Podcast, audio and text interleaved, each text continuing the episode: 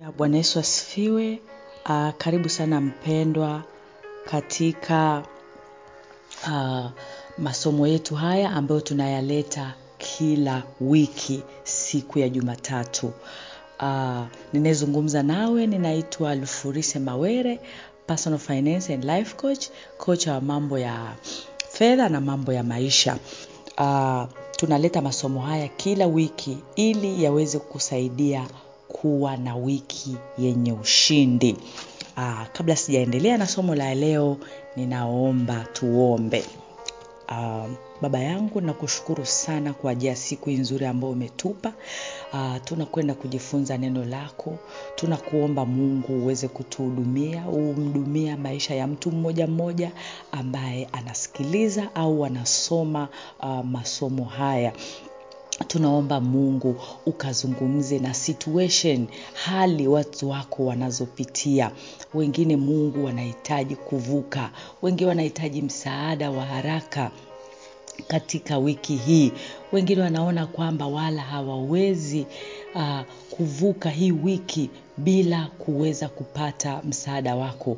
Neno lako bwana ambalo ni kama upanga ukatao kuwili uende mungu ukakutane na hizo situation ukawasaidie watoto wako. Tazama mungu hatuna mahali pengine pa kwenda tuma ndio maana tumekukimbilia wewe na ndio maana mtoto wako ametoa muda hata kuweza kusikiliza neno hili. Karibu roho mtakatifu uweze kutuhudumia. Tuko tayari kuhudumia nawe. Kamata kinywa changu kamata ufahamu wangu nisinene yale yaliyokuwa yangu. Ni katika jina la yesu tunaomba na kushukuru. Amen. Haleluya mpendwa. Uh, leo tuna somo zuri sana na somo la leo uh, limebeba kichwa kinachosema fanya zaidi stretch panua mahali paema yako hmm? uh, nafikiri utakuwa umeona kwamba uh, tunaandaa mkutano mimi pamoja na kamati ya huduma ninayoiongoza inayoitwa Women International tunafanya summit ya wanawake mm? na tumesimamia neno hili stretch yaani fanya zaidi. Okay nitaomba uh, tusome isaya 54 uh, mstari wa pili.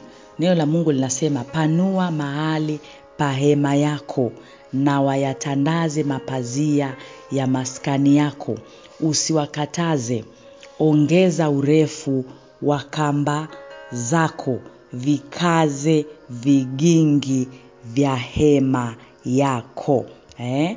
pia ninaomba twende pamoja tukasome uh, wafalme uh, wa pili mm, mlango wa nne mstari wa kwanza hadi wa saba neno la mungu linasema basi mwanamke mmoja miongoni mwa wake wa manabii alimlilia elisha akisema mtumishi wako mume wangu amekufa nawe unajua kwamba mtumishi wako alikuwa mcha mungu na aliyemwia amekuja ili ajitwalie wana wangu wawili kuwa watumwa elisha akamwambia nikufanyie nini? Niambie una kitu gani nyumbani akasema mimi mjakazi wako sina kitu nyumbani ila chupa ya mafuta akasema nenda ukatake vyombo huko nje kwa jirani zako wote vyombo vitupu wala usitake vichache kisha uingie ndani ukajifungie mlango wewe na wanao ukaviminie mafuta vyombo vile vyote navyo vilivyojaa ukavitenge.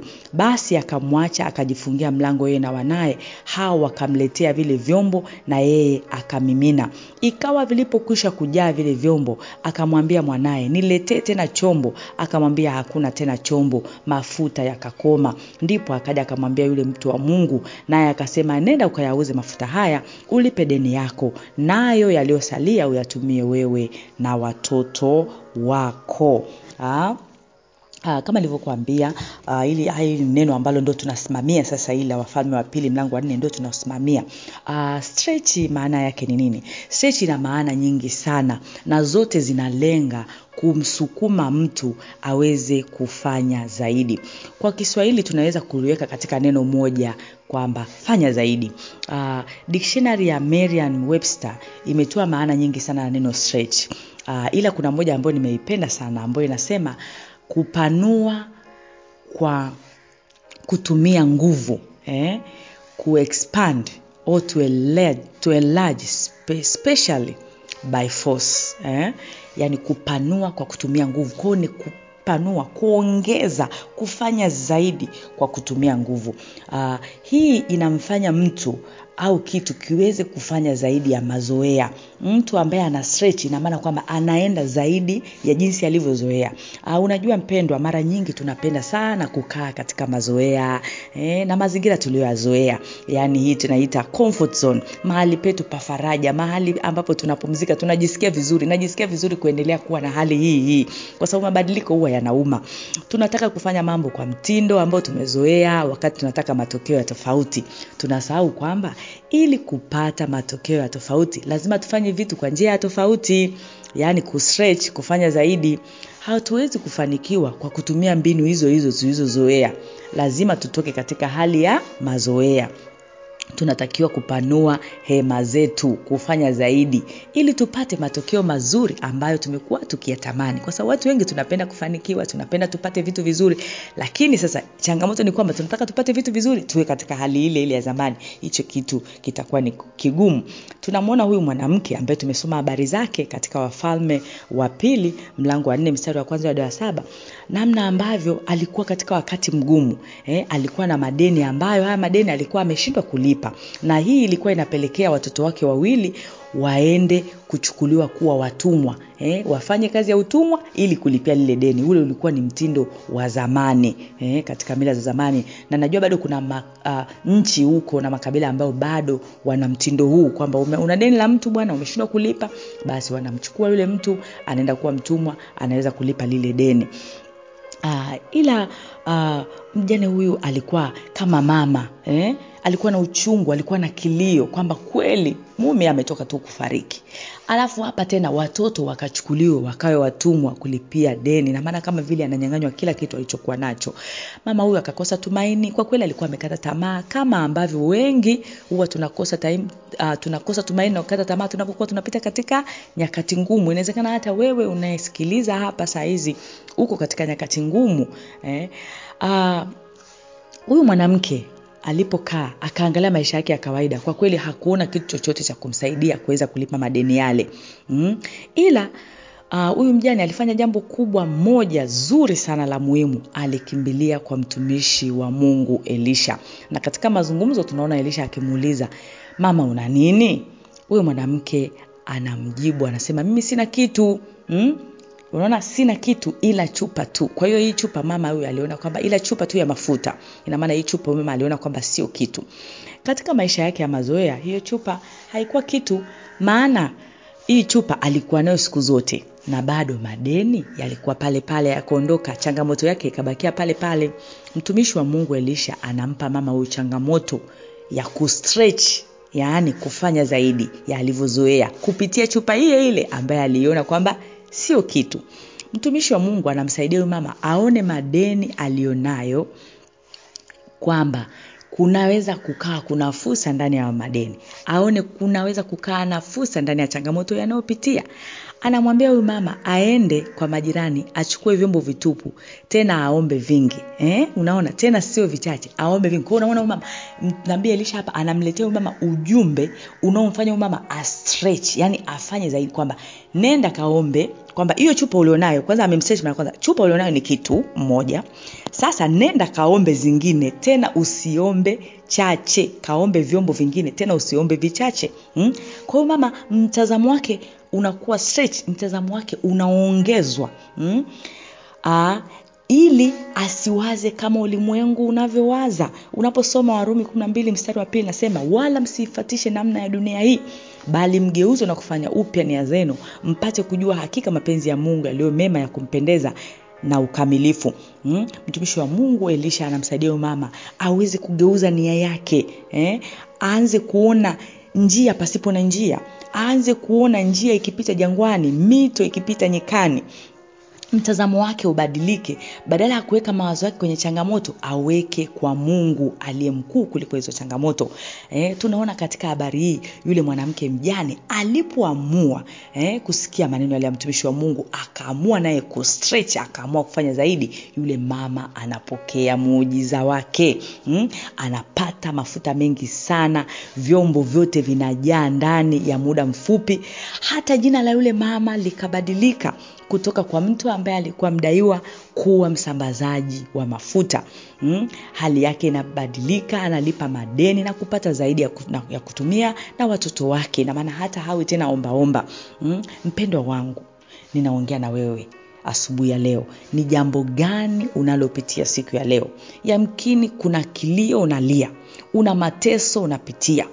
Yamkini umebatizwa jina kuna jina unaitwa mtaani kuna jina unaitwa ofisini kwenye biashara yako kuna jina unaitwa na mume wako kuna jina unaitwa na mke wako kuna, ito, kuna jina unaitwa na lecture wako eh? lecturer wako not lecture lecturer wako kuna mtu una, jina unaitwa na mwalimu wako ulipendi hilo jina mm? wengine unaitwa kilaza upendi kuitwa kilaza mungu amekuja kuzungumza na wewe asubuhi ya leo mpendwa usikate tamaa. Ondoa macho yako kwenye hiyo changamoto. Hebu amua leo kustretch kwa jina la yesu. Eh, fanya zaidi. Amua kufanya kitu ambacho hukuwahi kukifanya tena katika maisha yako.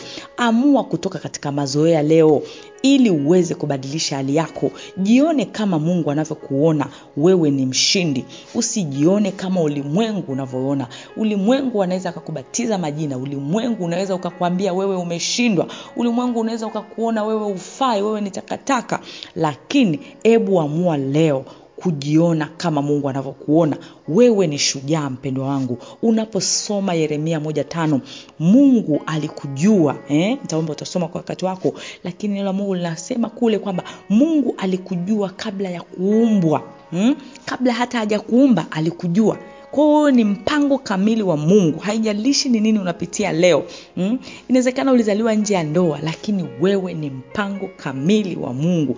Tena kabla hata hujatoka tumboni mwa mama yako mungu alikujua na nikwambie habari njema ni kwamba amekutenga eh, kuwa nabii wa mataifa na ninaposema nabii wa mataifa sio lazima uwe nabii kama manabii wa mungu kama kina mtumishi elisha au kina eliya no unakuwa nabii wa mungu pale ulipo kwenye ofisi yako kwenye kazi yako kwenye biashara yako kipo kitu ambacho mungu amekuwekea hapa duniani amekutenga hicho ndicho utakachokuwa nabii kwacho lakini ili usiwe mtu wa kawaida kawaida lazima ustretch eh? ili uweze kupokea muujiza wako uweze kuvuka lazima ufanye zaidi eh? kwa wewe ni zaidi ya unavyojiona. Mpendwa mungu anakupenda sana. Asante sana aa, kwa kusikiliza.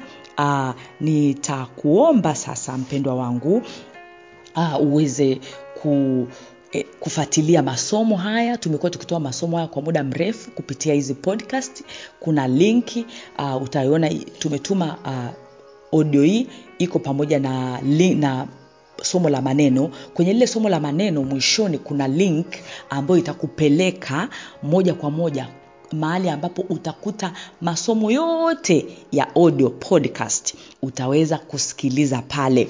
Na nitakuomba unapopata uh, masomo hayo uweze kuwarushia wengine hiyo linki ili watu waendelee kusiki, kusikiliza na kujifunza. Matamanio yetu ni watu waweze kuwa na maisha yenye ushindi kwa sababu tunaamini kama leo utaamua kusikiza hili neno ukaweza kuwa na siku uh, ya ushindi utakuwa na juma lenye ushindi. Ukiwa na juma lenye ushindi mwezi wako utakuwa wa ushindi. Ina maana utakuwa na miaka yenye ushindi. Haleluya. Uh, tunapatikana pia katika mitandao ya kijamii kama nilivyokwisha kusema uh, kabla sijasema mitandao yetu na majina na namba za simu ninaomba nikukaribishe sana. Kama wewe unayesikiliza ni mwanamke au unajuana na mwanamke yoyote ninaomba umkaribishe. Tutafanya mkutano mkubwa uh, ni women summit kubwa ya kimataifa inaitwa Stretch Women Summit. Tutaifanya tarehe ishirini na moja mwezi wa kumi na moja elfu mbili na ishirini. Itakuwa ni siku ya Jumamosi kuanzia asubuhi saa mbili mpaka saa kumi na mbili tu. Mwaka huu tuna walimu wa, wa, walimu wawili tu, kwa hiyo tutamaliza kwa haraka, kwa mapema sana. Kwa hiyo ninakuomba fika mapema, tuanze mapema ratiba yetu. Ninaomba tiketi zimeshasambazwa vituo mbalimbali. Uh, naomba endelea kutufuatilia. Uh, nitakaposema mitandao ya kijamii utatufuatilia, utaona tiketi zinapopatikana.